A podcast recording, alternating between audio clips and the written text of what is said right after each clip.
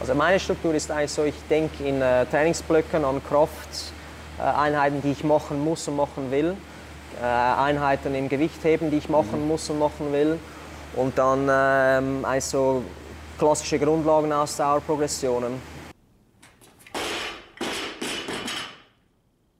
Hallo, ich bin hier mit äh, Jonas Müller, Schweizer CrossFit-Athlet, Coach, für ein Interview-Podcast. Freut mich, dich hier zu haben. Ähm, ich möchte auch gar nicht zu viel jetzt reden. Beginn doch gleich mal damit, dich vorzustellen und uns sagen, woher du kommst, was du machst, wie du zu dem gekommen bist, was du heute bist und was du heute machst. Ja, vielen Dank, Lukas. Ich freue mich sehr, äh, dass ich da bei dir dabei sein darf. Ähm, wie, wie, du schon gesagt hast, äh, mein Name ist äh, Jonas Müller, ich bin 28 Jahre alt oder werde 28, ich zähle mich schon 28, ähm, komme aus ähm, dem Zürcher Unterland und ähm, wohne jetzt seit gut zweieinhalb Jahren in der Zentralschweiz. Geht's ja, weiter? Ja. Ähm, ich bin, ja, also vielleicht ein bisschen vom Hintergrund her, ähm, ich habe äh, lange Jahre Fußball gespielt, eigentlich mein ganzes Leben lang, seit ich vier, fünf Jahre alt war, äh, war Fußball immer das Hauptthema. Bis etwa ins Alter von knapp 19 Jahren. Ich habe auch mit dem Fußball die Möglichkeit gehabt, ähm, wirklich professionell zu spielen. Ich war beim FC Zürich äh, viele Jahre, also eigentlich seit von 9 bis 19 Jahre, 10 Jahre lang dabei.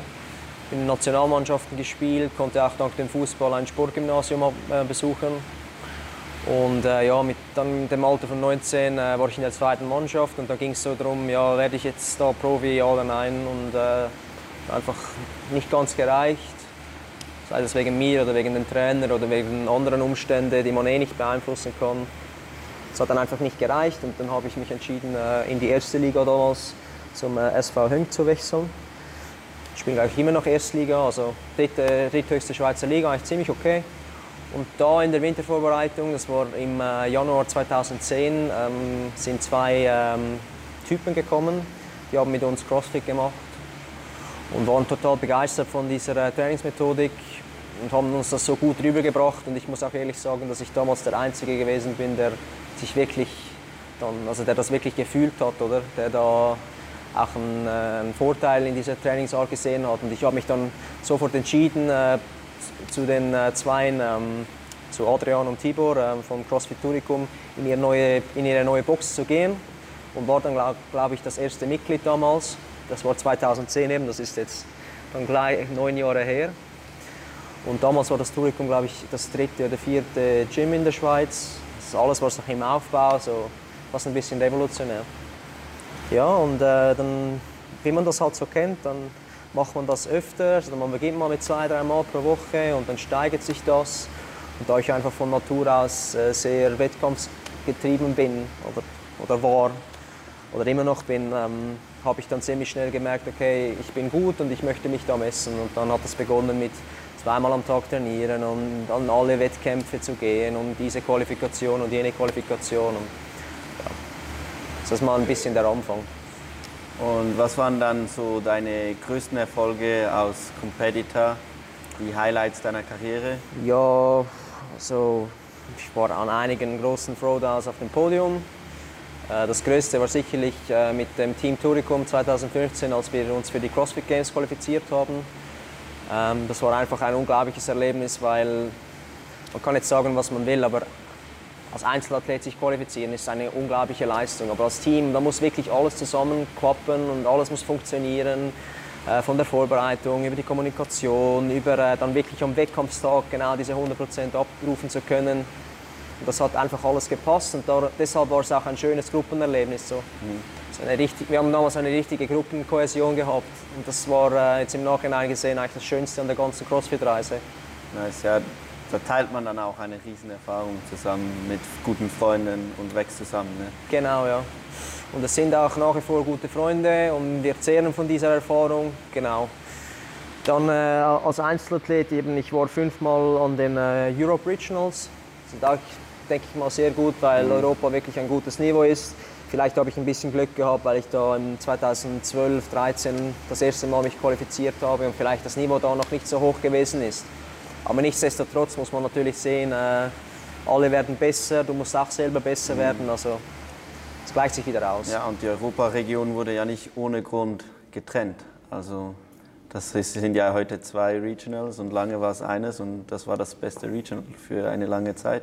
Genau, sehe ich ah. auch so. Ja. ja, eben das war sicherlich äh, etwas, das mir äh, für immer bleiben wird. Dann äh, viele lokale oder äh, internationale Throwdowns und Wettkämpfe. Ja, so im Großen und Ganzen bin ich sehr zufrieden, was jetzt in den letzten sieben, acht Jahren passiert ist. Cool. Dann, wir haben schon diese Regionals gesplittet, jetzt gibt es ja gar keine Regionals mehr. Ähm, was hat das für einen Einfluss für dich als Competitor?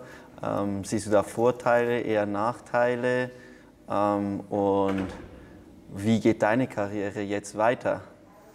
Das sind äh, einige gute Fragen. Vielleicht mal zuerst äh, zu, dieser neuen, äh, zu dieser neuen Entwicklung im Sport. Ich meine, man kann jetzt dafür oder dawider sein. Man muss es eh akzeptieren, wie es ist. Das kann man nicht rückgängig machen.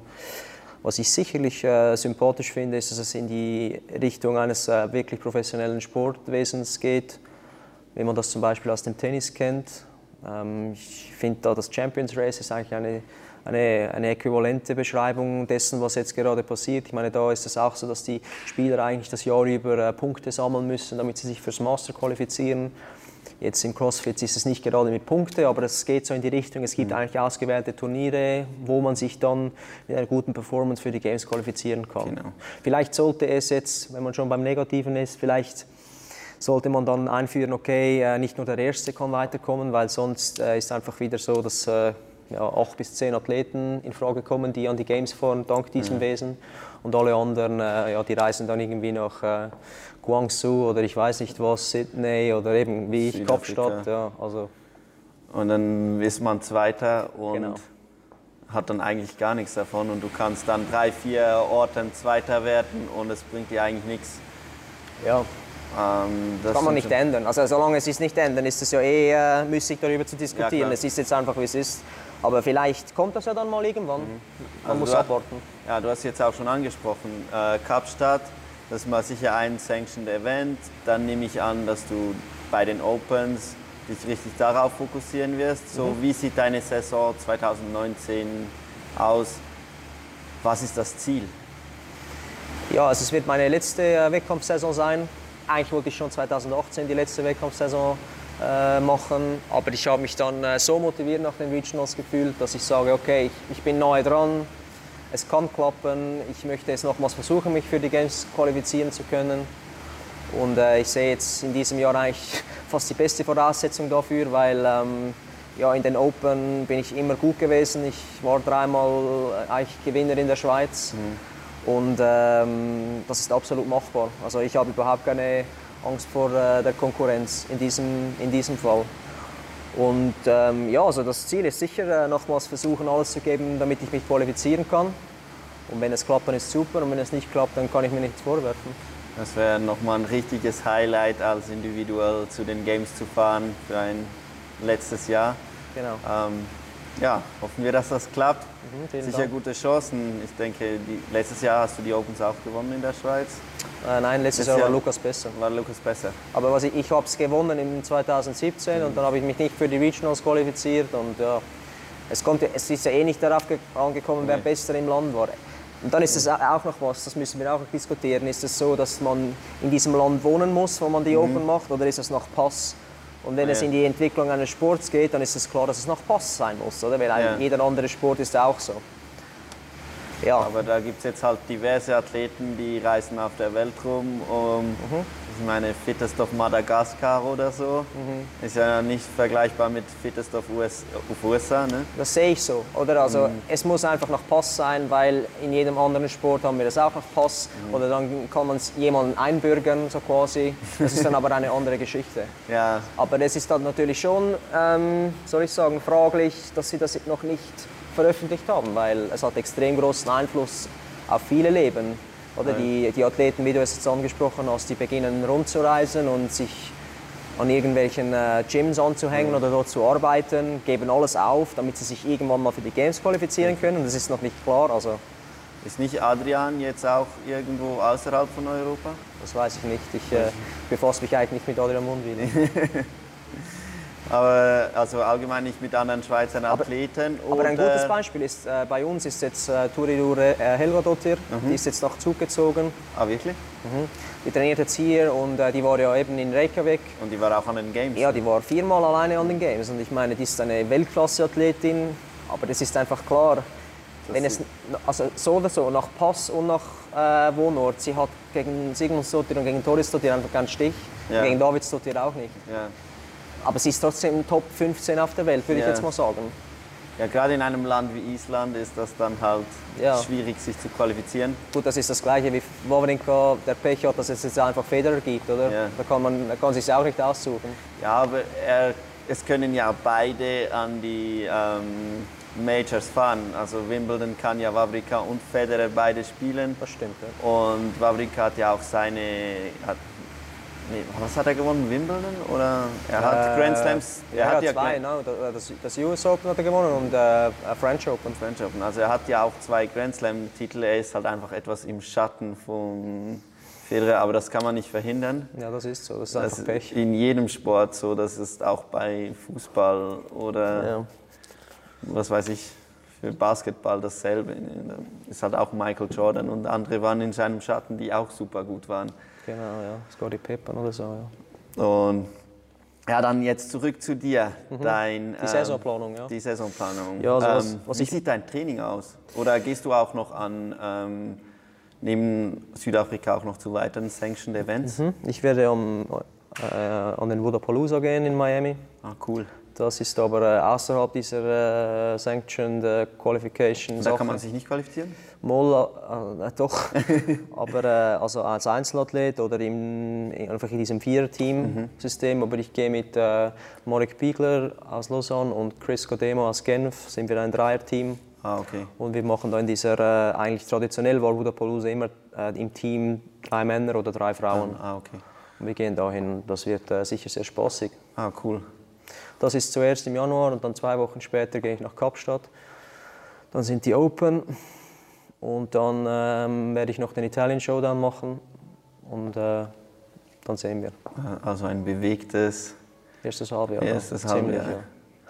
Und dann, wenn es äh, gut geklappt hat, dann den Swiss Alpine habe ich jetzt zwei Jahre nicht machen können, dann denke ich, mache ich das wahrscheinlich noch als, als so Abschluss und dann, dann ist es gut für mich. Ja, das ist auch eine eine super Competition da. Mhm.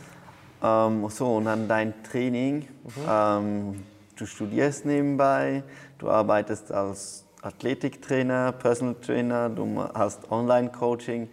Das sind ja alles sehr, oder ergibt sicher alles sehr viel Arbeit und dann daneben noch professioneller Athlet.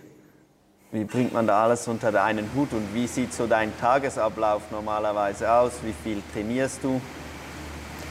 Ja, ja wie du es ansprichst, es, es sind einfach viele Sachen in meinem Leben, die, die mich extrem viel Zeit brauchen. Also dann habe ich vor allem eine Beziehung noch äh, yeah. seit fünf Jahren. Das ist eigentlich das Wichtigste, muss ich sagen. Yeah. Weil ohne das stimmt alles andere nicht. Da braucht man etwas Balance. Ne?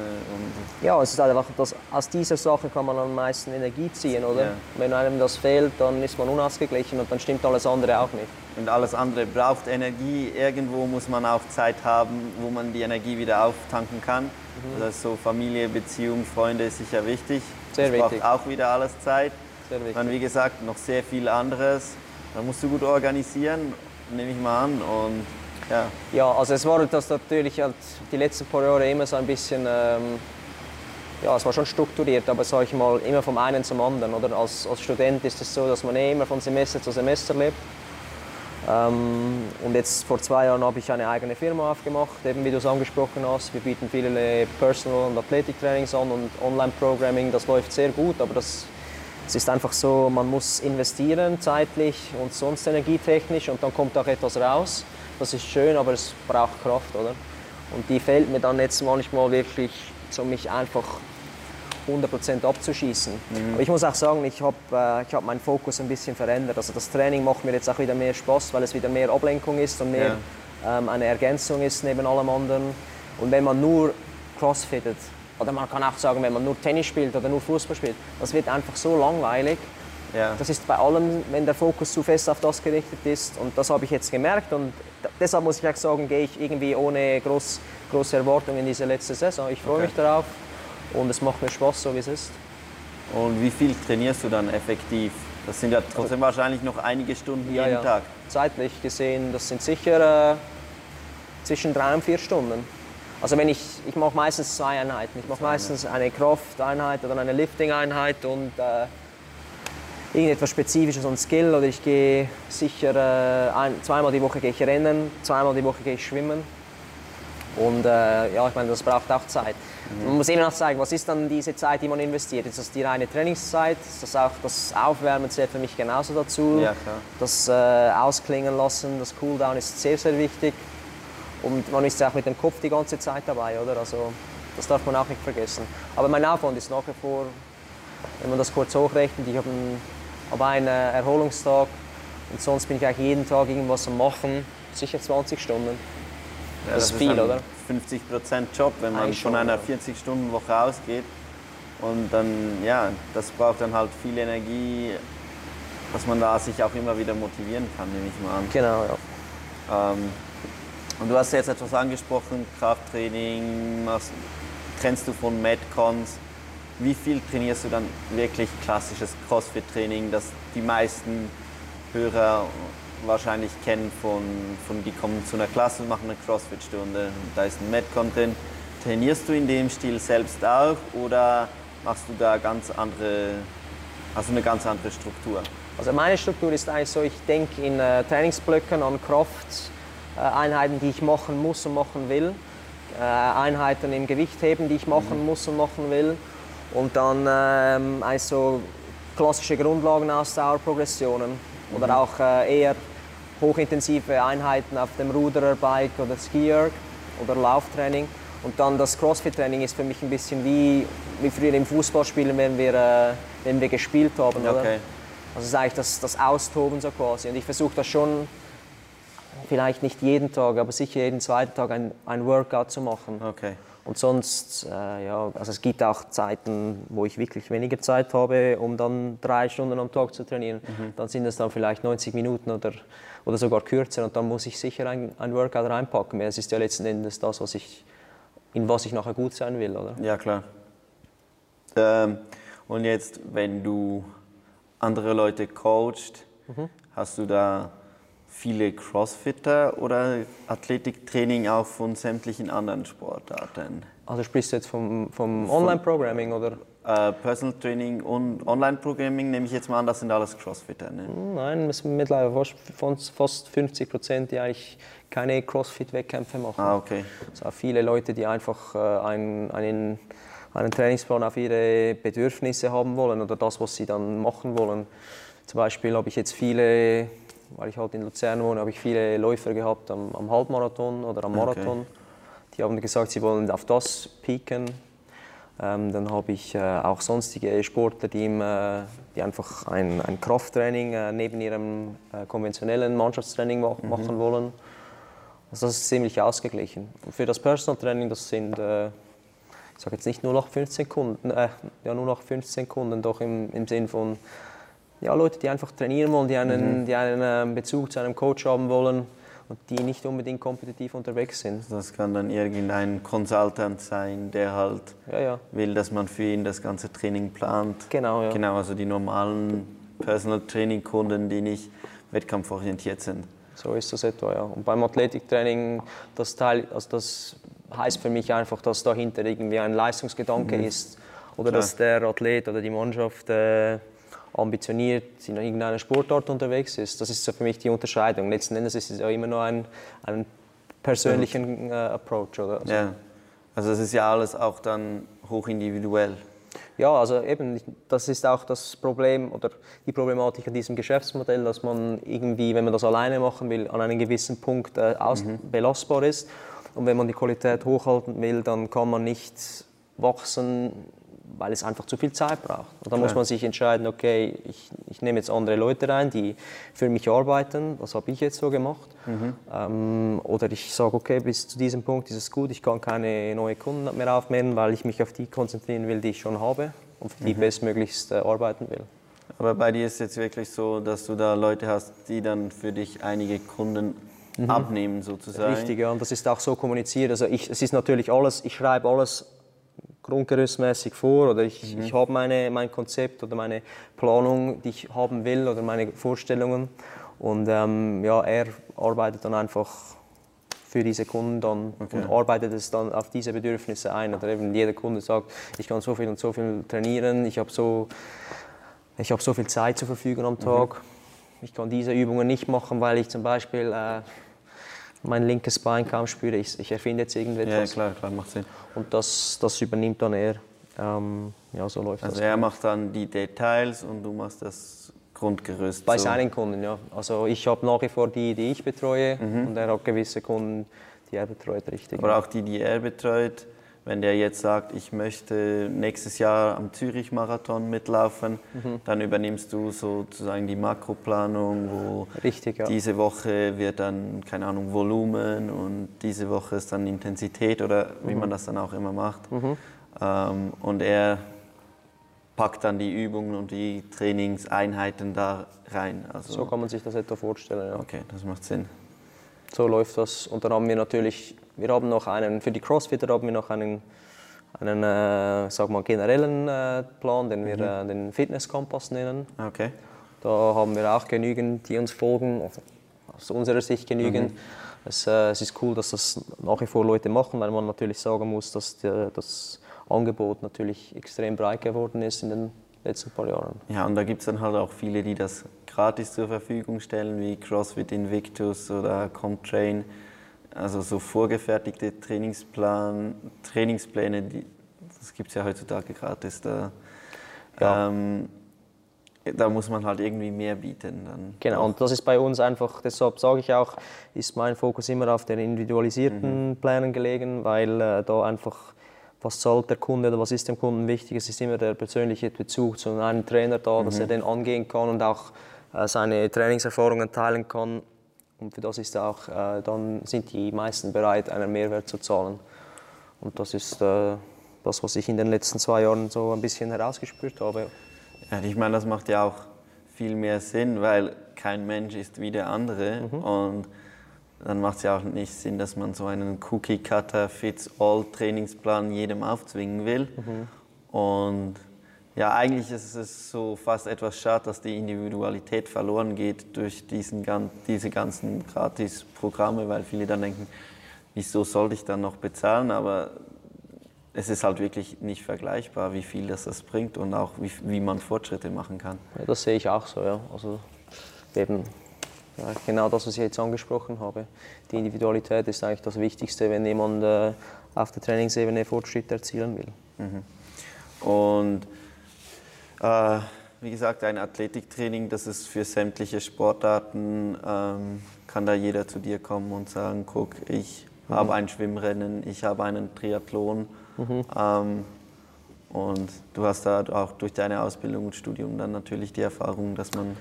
Ja, also es gibt natürlich äh, Sportarten, die ich jetzt mal sagen würde, dass ich die favorisiere, weil ich da äh, besser durchblicke. Mhm. Mm, wir haben aber aus diversen Sportarten mhm. Kunden oder äh, Athleten. Und das ist auch gut so, weil man muss ein bisschen auch sehen, dass im Sport, dass dieses Athletiktraining, dass man das aus einer generellen Schiene oder so, mhm. im Englischen nennt man das GPP, also General Prepared uh, Physical Preparedness, ja. dass man das aus dieser Schiene betrachtet und da kann man immer noch sportartspezifisch denken, aber okay. ja, es ist einfach so, wenn man vieles abdecken will, da kann man nicht äh, einfach ein Experte sein für alles. Für alles ja. Ich nenne das so ein bisschen wie ein Kompetenzkreis. Das ist einfach der, das Athletiktraining, das sogenannte Off-Field oder mhm. Off-Ice oder Off-Whatever-Training. Mhm. Und das andere soll dann im Verein oder äh, mit dem spezifischen Trainer stattfinden. Ja, wie du jetzt das GPP, da möchte ich mal noch drauf angehen. Mhm. Ähm, also diese generelle Fitness, brauchst du da CrossFit dafür? Oder ähm, sieht das dann ganz anders aus. Also für die Athleten selber? Für die Athleten. Wenn die ihre generelle, an ihrer generellen Fitness arbeiten, trainieren die nach der CrossFit-Mythologie, weil man ja oft sagt, das macht eine, der Crossfitter ist der, der generell einfach fit ist. Ja, also nein, ich denke natürlich nicht wie in einem CrossFit-Plan, wenn ich, wenn ich für eine, oder einen, sag ich mal, nehmen wir einen Unihockey-Spieler, mhm. dann muss ich mich dem nicht äh, muss nicht 20 Mal äh, irgendwelche Gymnastikübungen trainieren. Mhm. Aber ich kann zum Beispiel einfach äh, spezifisch in, in, in strikten, das in strikten Sachen äh, mhm. bleiben und ihn da spezifisch auf, äh, auf seine, zum Beispiel die Rotationsbewegung vorbereiten, mhm. die er in seinem Sport hat. Ähm, aber ja, also man kann es als CrossFit bezeichnen, man kann es eigentlich ja, ne, letzten Endes kann es schon auch CrossFit sein, mhm. aber ich, ich, es kommt immer auf, das, auf der, die Vermarktung auch darauf okay. an. Es ist ja keine, es ist nicht so, dass ich dann das wie eine Klasse aufbaue, also jetzt machen wir einen, einen Kraftteil und dann machen wir einen Workout. Ja, das ist das, was ich eigentlich wissen wollte. Das, das mache ich nicht, nein. Also es ist dann wirklich viel mehr sportspezifisch, obwohl es generelle Physik-Preparedness äh, ist. Ne? Ja, was vielleicht ein Unterschied, ist, Unterschied jetzt für eine Saisonvorbereitung ist, dass ähm, dass ich am Anfang ein, ein gewisses Testing mache. Oder? Mhm. Also zum Beispiel mit einem Fußballspieler mache ich einen, ähm, einen RSA-Test, also einen mhm. Repeated uh, Sprintability-Test auf der einen Seite und für die aerobe Fitness machen wir einen intermittierenden Lauftest mhm. mit vielen äh, Richtungswechseln. Also den Beep-Test? Ja, es ist kein, ja, es ist ein Beep-Test, aber es ist nicht der klassische Jojo-Test. Okay. Es ist von einem, äh, den, den ich benutze, den habe ich dank meines äh, Engagements als Athletiktrainer in einer Handballmannschaft mhm. ähm, kennengelernt. Im Handball ist es so, dass sie einen Test benutzen, wo ähm, die Distanzen ein bisschen länger sind ah, okay. und wo eigentlich die äh, Progression konstant ähm, höher geht mit der Laufgeschwindigkeit und dann kann man eigentlich aus dem Test herauslesen, bei welcher Trainingsintensität jemand trainieren sollte. Und dann kann man wirklich das Training spezifisch auf jeden Spieler oder Spielerin äh, zuschneiden für diese aerobe Lauffitness. Mhm zwar ohne Ball oder sonst, äh, aber es, es, hilft extrem, um diese Grundlagenausdauer äh, zu trainieren. Okay, und ähm, du hast es jetzt angetönt, Handballmannschaft, also du machst auch Athletiktraining für ganze Mannschaften. Mhm. Um, wie sieht denn das aus? Das sind ja dann alle gleichzeitig bei dir. Mhm. Ähm, dann sieht das Training dann doch wieder mehr wie eine Klasse aus. Oder wie weit kannst du da individualisiert dann auf die Athleten eingehen? Das ist eine gute Frage. Ähm, das ist natürlich so, dass ich da ähm, eher ein, ein kleines Puzzleteil im, im Trainerstaff bin. Mhm. Also ich, werde, ich, ich kommuniziere da vor allem mit dem Haupttrainer und äh, wir sprechen ab, inwiefern wir die, die Saisonplanung neben dem Handballtraining machen. Mhm. Und ähm, dann testen wir auch äh, zu gewissen Zeitpunkten, Zeitpunkten eben die einzelnen äh, Leistungsbereiche, also eben äh, Sprintability oder äh, Aerobic Base äh, Test, so wie ich es jetzt mhm. erklärt habe. Und da können wir aus diesen Tests eigentlich herauslesen, wo wir was trainieren müssen, mit welcher Spielerin. Und dank der heutigen äh, Möglichkeiten mit digitalen Lösungen können wir dann auch ziemlich effizient und schnell ähm, Trainingspläne für jede einzelne Spielerin äh, zuschneiden.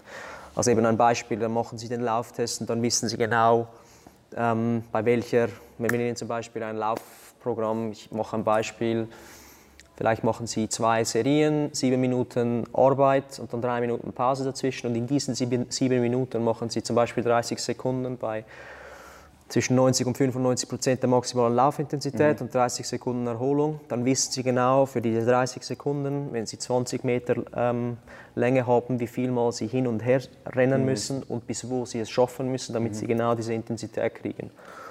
Das ist so die Individualisierung. Ah, okay. Das haben wir für die Laufleistung, dann für die Kraftleistungen haben wir das auch logischerweise, wenn wir Krafttests machen, okay. dann wissen wir genau, ähm, welche wie viel Gewicht nehmen muss. Und wenn, wenn ich dann mal vielleicht vor Ort bin, weil ein Mannschaftstraining ist ja meistens vom Haupttrainer geleitet, oder? Mhm, wenn ich dann mal da bin, dann gibt er mir zum Beispiel äh, einen Fokus. Zum Beispiel heute will ich, will ich äh, explosive ähm, Rotationsbewegungen haben mhm. mach mir einen Circuit oder mach mir 45 äh, Minuten einfach die ganze Mannschaft zusammen und dann kann ich das eigentlich von Mal zu Mal planen. Aber es ist okay. nicht so, dass ich äh, alles nebenan planen muss, weil die Hauptverantwortung ist immer noch beim okay. Haupttrainer. Also du bist dann der, der eigentlich diese Details dann einfüllt Richtig, in dieses ja. Haupttraining, das der Head Coach macht. Ne? Richtig. Und da muss ich auch sagen, das ist eigentlich sehr eine sehr eine coole Aufgabe, die ich da gekriegt habe, weil ich vom Handball ehrlich gesagt keine Ahnung gehabt habe. Ich da ziemlich einlesen musste und einarbeiten musste, aber das bringt mir auch sehr viel.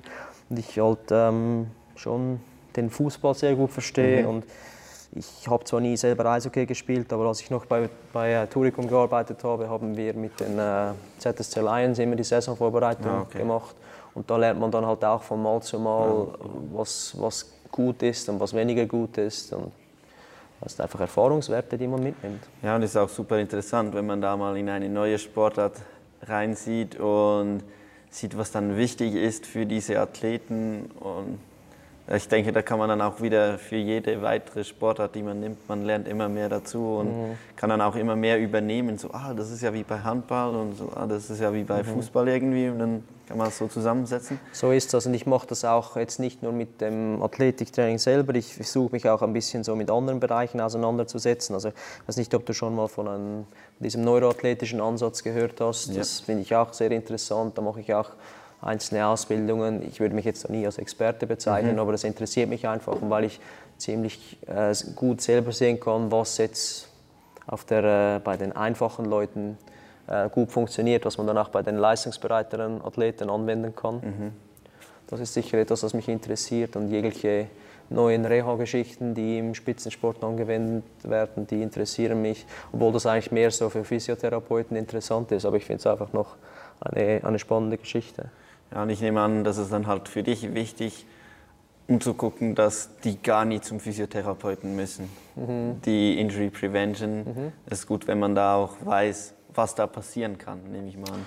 Ja, also Verletzungsprophylaxe ist eben jetzt zum Beispiel auch bei dieser Mannschaft sehr wichtig. Und, aber man kann natürlich das, man kann das machen, man kann das noch so professionell durchdenken.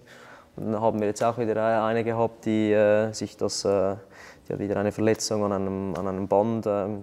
Sprunggelenksproblematik und ja, also man kann es nie ganz ausschließen. Ja, gerade in Teamsportarten, wo da halt fünf gegen fünf Spielen, da gibt es dann halt auch Kontakte, da gibt es Unfälle, das, das lässt sich nicht vermeiden. Bei Fußball noch mehr, weil die auf die Füße gehen.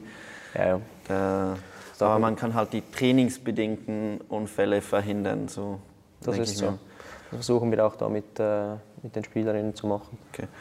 Und ja, du hast jetzt schon etwas, bist du darauf angegangen, was du im Moment so liest, wo du hin oder was dich interessiert. Und wir haben gehört, das ist deine letzte Saison. Das Studium wirst du ja auch abschließen diesen ja, Sommer. Jetzt, Oder also hast du, jetzt, jetzt im Januar, ja. Ah, jetzt sogar abgeschlossen. Was macht Jonas Müller in der Zukunft? Ja, ich sehe mich eigentlich am ehesten im, äh, irgendwo im Spitzensport äh, tätig. Als, als sehr gerne als Athletiktrainer ähm, neben, der, äh, neben der eigentlichen Hauptsportart, weil ich jetzt denke, dass ich in den letzten paar Jahren mich sehr oft und sehr zur Genüge mit dem auseinandergesetzt mhm. habe und das mich auch wirklich interessiert. Aber ich kann dir nicht sagen, was ich äh, dann ganz genau machen werde. Es gibt ganz viele Sachen, die mich interessieren. Aber der CrossFit-Szene wirst du erhalten bleiben? Wirst ah, ich glaube eher nicht. Also nicht? Ich, ich, wahrscheinlich bleibe ich in einer Box Mitglied, mhm. aber ähm, ja, ich, man muss sich dann auch ein bisschen davon abgrenzen, finde ich, weil ich habe das jetzt so lange gemacht, dann ist es auch sicher mal gut, wenn ich ein bisschen mhm gewissermaßen eine Pause anlege. Und du möchtest dann auch nicht mehr CrossFit coachen? Nein, das ist eigentlich, das will ich dann mal wirklich trennen und einfach mhm. mal außen vor lassen. Aber das ganze Personal Training, Online-Coaching, das wirst du weitermachen? Das ist natürlich etwas anderes, weil das, das, ja, das lebt ja aber auch nicht, ich verkaufe es auch nicht als CrossFit-Training, mhm. oder? Also ich ja. sage auch nicht, dass wir äh, Trainingspläne für die Crossfitter schreiben. Mhm. Ich will es ja so breit wie möglich halten, Klar.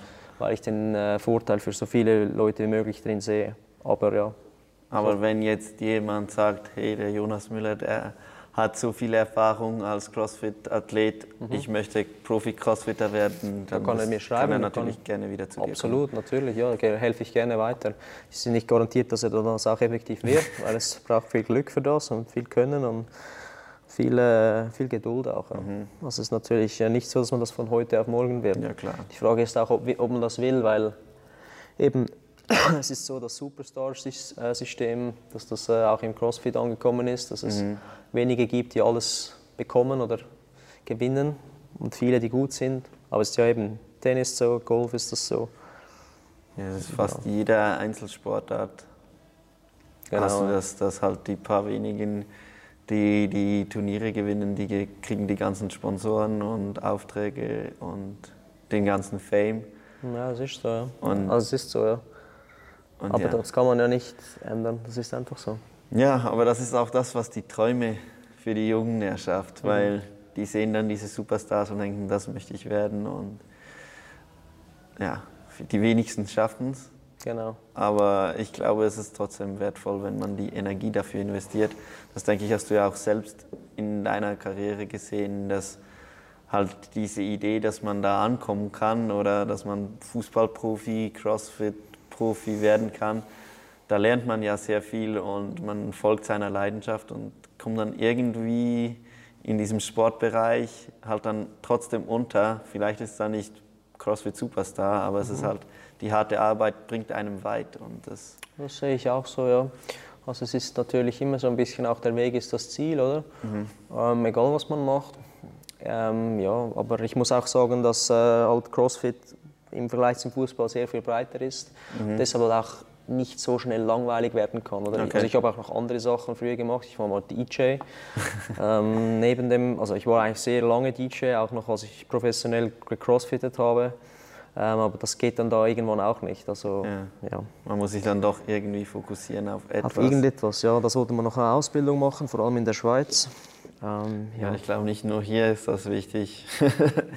Für alle Leute draußen wahrscheinlich. Ja, es ist halt, wenn man so auch gewisse Sachen liest oder irgendwelche Experten liest in den letzten sechs, zwölf Monaten, dann werden alle ein bisschen pessimistischer. Ja, wie geht es dann weiter mit der Gesellschaft, mit der Arbeit? Äh, alle sagen, mach das, was du willst, damit du glücklich wirst. Ich meine, ja, das ist einfacher gesagt als getan. Ja.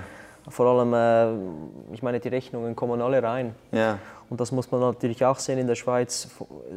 Zu Crossfitten, das geht einfach nicht als Profi. Also das habe ich ein Jahr versucht. Vielleicht äh, mag das für die anderen beiden äh, Profis hier. Äh, äh, äh aber Lukas studiert ja auch noch nebenbei, ne? Ja, aber eben, es, es ist einfach zu teuer. Also ich ja. kenne, kenne viele ausländische Crossfitter, wie zum Beispiel, ich habe einen Kollegen in Polen, der, mhm. den Bart Lipka, der ist auch, der ist super, also das ist Weltklasse in gewissen Sachen. Aber in Polen kann man von 500 Euro leben. Ja. Und in der Schweiz kann man nicht von 500 Euro leben, weil wahrscheinlich die Krankenkasse schon teurer ist. Dann sind es eher 5000. Es ist einfach so. Ja, das ist ein Problem nicht nur, ich sage im CrossFit. Ist in jedem Randsport so. Sport. Ja. Es braucht halt einfach viel, dass man hier leben kann. Und dann muss man noch sagen, ist CrossFit, wenn man das danach auf hohem, hohem Niveau betreibt, ist es ein sehr teurer Sport, oder? Ja. Und die ganze Zeit rumreisen muss. Und da muss ich sagen, bin ich sehr, äh, bin ich sehr äh, bevorteilt oder äh, wie soll man sagen, bin ich sehr dankbar, dass ich gute Sponsoren habe, die das abdecken, oder? Weil ja. das, das ist sehr teuer. Ja, gerade Südafrika, Amerika sind ja auch nicht Reisen wie Nein, ja. mal schnell nach Belgien fahren oder. So ist es ja. Und eben, ich bin sehr dankbar dafür, dass ich diese mhm. Möglichkeit mhm. erhalte, da auch immer hinzugehen, weil das nicht selbstverständlich ist, oder? Ja. Äh, was haben wir noch? Ähm, dann, ja, dann haben wir noch zwei ähm, generelle Fragen, jetzt nicht spezifisch mit CrossFit, Fitness oder Training zu tun haben. Mhm. Ähm, und zwar die erste ist, was ist so ein Buch, das dein Leben am meisten beeinflusst hat, das du viel als Geschenk gibst mhm. oder das ja. du jedem Hörer hier als Tipp mitgeben möchtest zu lesen? Ja, das habe ich so ein bisschen begonnen, Bücher zu verschenken, die ich selber gelesen habe und die mir gefallen. Das ist zwar ein bisschen, kann fast ein bisschen altklug rüberkommen, vor allem wenn man dann irgendwie jemandem Älteren ein Buch schenkt, aber ich finde das irgendwie noch so etwas, äh, etwas Schönes, wenn man ein mhm. gutes Buch erhält, weil Buch ist äh, Ruhe, ist äh, keine Nervosität ähm, und eben, was mich einfach auch wirklich in den letzten beiden Jahren, das hat auch mit diesem ganzen Fitness-Trend zu tun. Es ist alles so hektisch mit diesen Smartphones und mhm. der Selbstvermarktung und so. Dann mag ich es wirklich mal, mich zurückzuziehen und etwas Gutes zu lesen. Und was ich sehr, ähm, sehr gut fand, ähm, ist ein Buch von ähm, einem Schweizer Autor, der heißt Rolf Dobelli. Ich glaube, der ist aus Luzern sogar. Ähm, das heißt äh, Die Kunst des guten Lebens. Und er hat noch zwei andere Bücher, die Kunst des äh, klugen Handelns und die Kunst des klaren Denkens. Und das sind so, das sind immer 52 wie Kurzgeschichten, mhm. wo er Denkfehler aufzeigt, die eigentlich das Leben entweder erschweren oder vereinfachen. Mhm. Also die Denkfehler vereinfachen es nicht. Wie kann man diese Denkfehler verhindern, damit das Leben einfacher ist oder schöner ist? Das ist einfach so amüsant und es ist so ähm, praxisbezogen und, und, gut geschrieben. Das ist so wirklich ein erhellendes Buch und begeistert mich sehr. Ich habe das jetzt schon das zweite Mal durchgelesen. Das ist ein Buch, das ich sehr empfehlen kann, also die Kunst des guten Lebens. Ähm, das hat mich noch sehr gut, groß beeinflusst. Ich habe ähm, so eben das Buch von Jordan Peterson gelesen, ähm, 12 Rules of Life. Das ist äh, auch über so ja, ein sehr ein gesellschaftskritisches Buch. Finde ich äh, auch noch sehr interessant, weil das nicht so, so konventionell Mainstream-mäßig geschrieben ist. Das hat mich sehr, äh, sehr zum Nachdenken angeregt. Und jetzt gerade habe ich äh, das Buch von Stephen Hawking gelesen. Ähm, wie heißt das? Die, äh, eine kurze Geschichte der Zeit, aber es ist so kompliziert und hat mit so, so extrem ähm, intelligent geschrieben, dass ich etwa jede Seite dreimal durchlesen muss. Das würde ich also nicht jedem empfehlen. Da muss man wirklich in die Materie rein und etwas ein Nerd sein. Aber dann magst du Mathematik oder? Überhaupt nicht. Ich bin absolut nicht. ein schlechter Mathematikschüler gewesen. Physik hat mir gar nicht gefallen, Chemie schon gar nicht. Das merke ich auch immer beim Blick Live Quiz, wenn irgendwelche Chemiefragen kommen, dann fliege ich raus. Ja, kenne ich. Was, was gibt's noch? Ja, das sind so ja. diese Bücher. Ja. Super. Ähm, und dann noch einen generellen Tipp für jemand, der Erfolg haben möchte in seinem Leben, sei das in Beruf, Sport, ich denke, du kannst nach vor allem Sport, aber ich glaube, viel ist da einfach generell gültig. Was ist so dein Nummer eins Tipp, um erfolgreich zu sein? Schwierig. Ja, schon noch, ja. Das ist eine sehr schwierige Frage. So.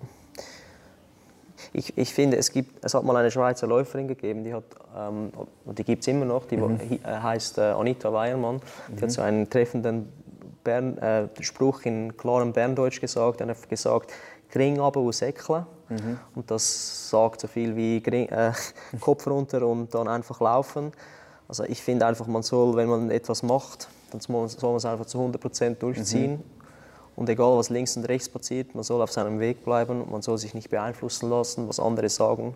Auch wenn das heute sehr einfach gesagt ist, eben mit diesen ganzen sozialen Medien und so. Ja, und das ist das eine. Und dann das andere ist einfach sein Umfeld gut pflegen. Mhm äh, wirklich gute Freunde wählen, wissen, wen man aus dem Leben, wenn man im Leben haben will, wen man nicht im Leben haben mhm. will, weil das ist ja das Wichtigste, oder? Ja. Das ist übrigens auch ein Denkfehler, den Dobelli anspricht. Wirf die Leute raus, die du nicht in deinem Umfeld haben willst. Das ist zwar ein, sehr hart, aber es, es bringt dir einfach etwas, ja. oder?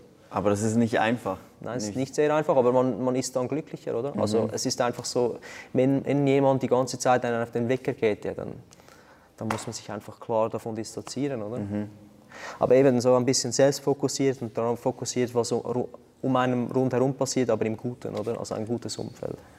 Ja, das, wie, wie, geht der Spruch? Sag mir, mit wem du dich abgibst und ich sag dir, wer du sein wirst oder sowas. Mhm. Also es ist ja wirklich so, dass unser Umfeld einen enormen Einfluss darauf hat, mhm. wen wir werden. Dann, ja, das muss ich vielleicht noch anfügen. Das wird wahrscheinlich jeder bestätigen, der in, in etwas gut gewesen ist oder Erfolg gehabt hat, dass die, dass die Eltern oder die Erziehung oder die Werte, die man von den Eltern mitkriegt, dass das sicher wichtig ist und dass die einem unterstützen. Das, das ist für mich das Wichtigste gewesen. Und dann natürlich meine Freundin, mhm. die mich immer unterstützt hat. Ja, diese Werte haben ja schon Einfluss. Das liest man zum Beispiel in der Biografie von Rich Froning. Da schreibt er sehr viel über seine Kindheit. Mhm weil er ja sagt, das ist das, was mich so zum, zu dieser harten Arbeit gebracht habe, die ich dann im Training auch wieder abrufen kann. Mhm. Ähm, du hast es jetzt auch angesprochen, die Werte, die man da mitkriegt. Ähm, wenn man die nicht hat und trotzdem Erfolg haben möchte, hast du da einen Tipp für jemanden, wie man diese Werte entwickeln kann für sich selbst, diese Persönlichkeit, dass man den Kopf runterhält und einfach weiterläuft? Mhm. Weiß nicht, das muss man vielleicht, das muss man sich vielleicht auch zu einem gewissen Maße antrainieren. Mhm ist das einfach die Awareness. Wenn man das weiß, dann wird man es auch irgendwie mehr umsetzen. Ja, also, also ziemlich äh, salopp gesagt, entweder, entweder hat man das oder man hat mhm. es nicht. Und wenn man es nicht hat, dann muss man es irgendwie entwickeln. Und äh, ja, die einen entwickeln es auf die brachiale Methode, indem sie äh, wie Kyrgios im Tennis rumschreien und äh, irgendwie so versuchen, erfolgreich zu sein. Ja, Federer hat am Anfang auch seine ja, Schläge rumgeschmissen. Ja, aber er hat es, irgendwann hat er gemerkt, so kann es nicht weitergehen, mhm. oder? Und wenn man eben da diese Biografien über Roger Federer liest oder hört, es hat irgendwo einen Moment gegeben, wo er gemerkt hat, so geht es nicht weiter, ich muss mich ändern, aber dann muss man einfach äh, zur Aktion übertreten und sich dann effektiv ändern. Ich denke, jeder kann äh, erfolgreich werden, egal yeah. wer oder was er ist oder was er mhm. machen will. Ja ja, wenn man nicht Sportler werden möchte und schon 25 ist. ja, ich finde einfach eben überzeugt sein von dem, was mhm. man macht und sich selber äh, nicht zu ernst nehmen. Also Das ist das Wichtigste, um mit Misserfolg umzugehen. Ja, das musste ich auch äh, ein, zweimal ziemlich hart auf die harte Tour lernen. Mhm. Aber das werde ich auch noch in Zukunft müssen. Das ist eh nie ausgelernt. Ja. Aber so bis anhin denke ich eben schön äh, Piano und, oder Pacifik. Das ist ein äh, Bündner Ausdruck, den die Leute bei uns äh, in der Schweiz sagen. Und das bedeutet auch Piano? Pacifik ist einfach ruhig, also bleib ruhig, schön, schön easy. Ja. Also schön relaxed bleiben. Genau. Ja, mit einem ruhigen Kopf kommt man weiter. Wenn man sich aufregt, macht man nur noch mehr Fehler. Genau, ja. Und ja, super Tipps. Ähm, ich denke, wir haben sehr viel gelernt von dir. Vielen Dank für das Interview. Vielen Dank für die Zeit. Ja. Ähm, hat mir echt Spaß gemacht. Ich habe sehr viel von dir gelernt heute. Vielen Dank, ja, kann ich zurückgeben. War ein super Interview. Habe ich mich super gefreut, das mit dir zu machen. Vielen Dank. Vielen Dank. Gute Zeit. Ja, Freunde, das war sie dann auch schon. Die erste Podcast-Episode mit Jonas Müller. Ähm, ich habe sehr viel von ihm gelernt, hat mir viel Spaß gemacht. Leider habe ich den Mann dann ganz vergessen zu fragen, wo ihr ihn dann auch finden könnt. Also wenn du mit Jonas trainieren möchtest, dann geh jetzt auf Facebook Jonas Müller Training oder auf Instagram Jonas Müller Training oder im Internet auf jonasmüllertraining.ch. Ähm, dann nicht vergessen, dieses Video zu liken, Daumen nach oben um dem Channel zu folgen, denn bald werden weitere Podcast-Episoden mit spannenden Gästen kommen. Also bleibt da sicher am Ball. Und ähm, mich könnt ihr auf Facebook Look for Power, Instagram Look for Power und im Internet lookforpower.com finden. Ähm, ich freue mich auf euch. Bis bald.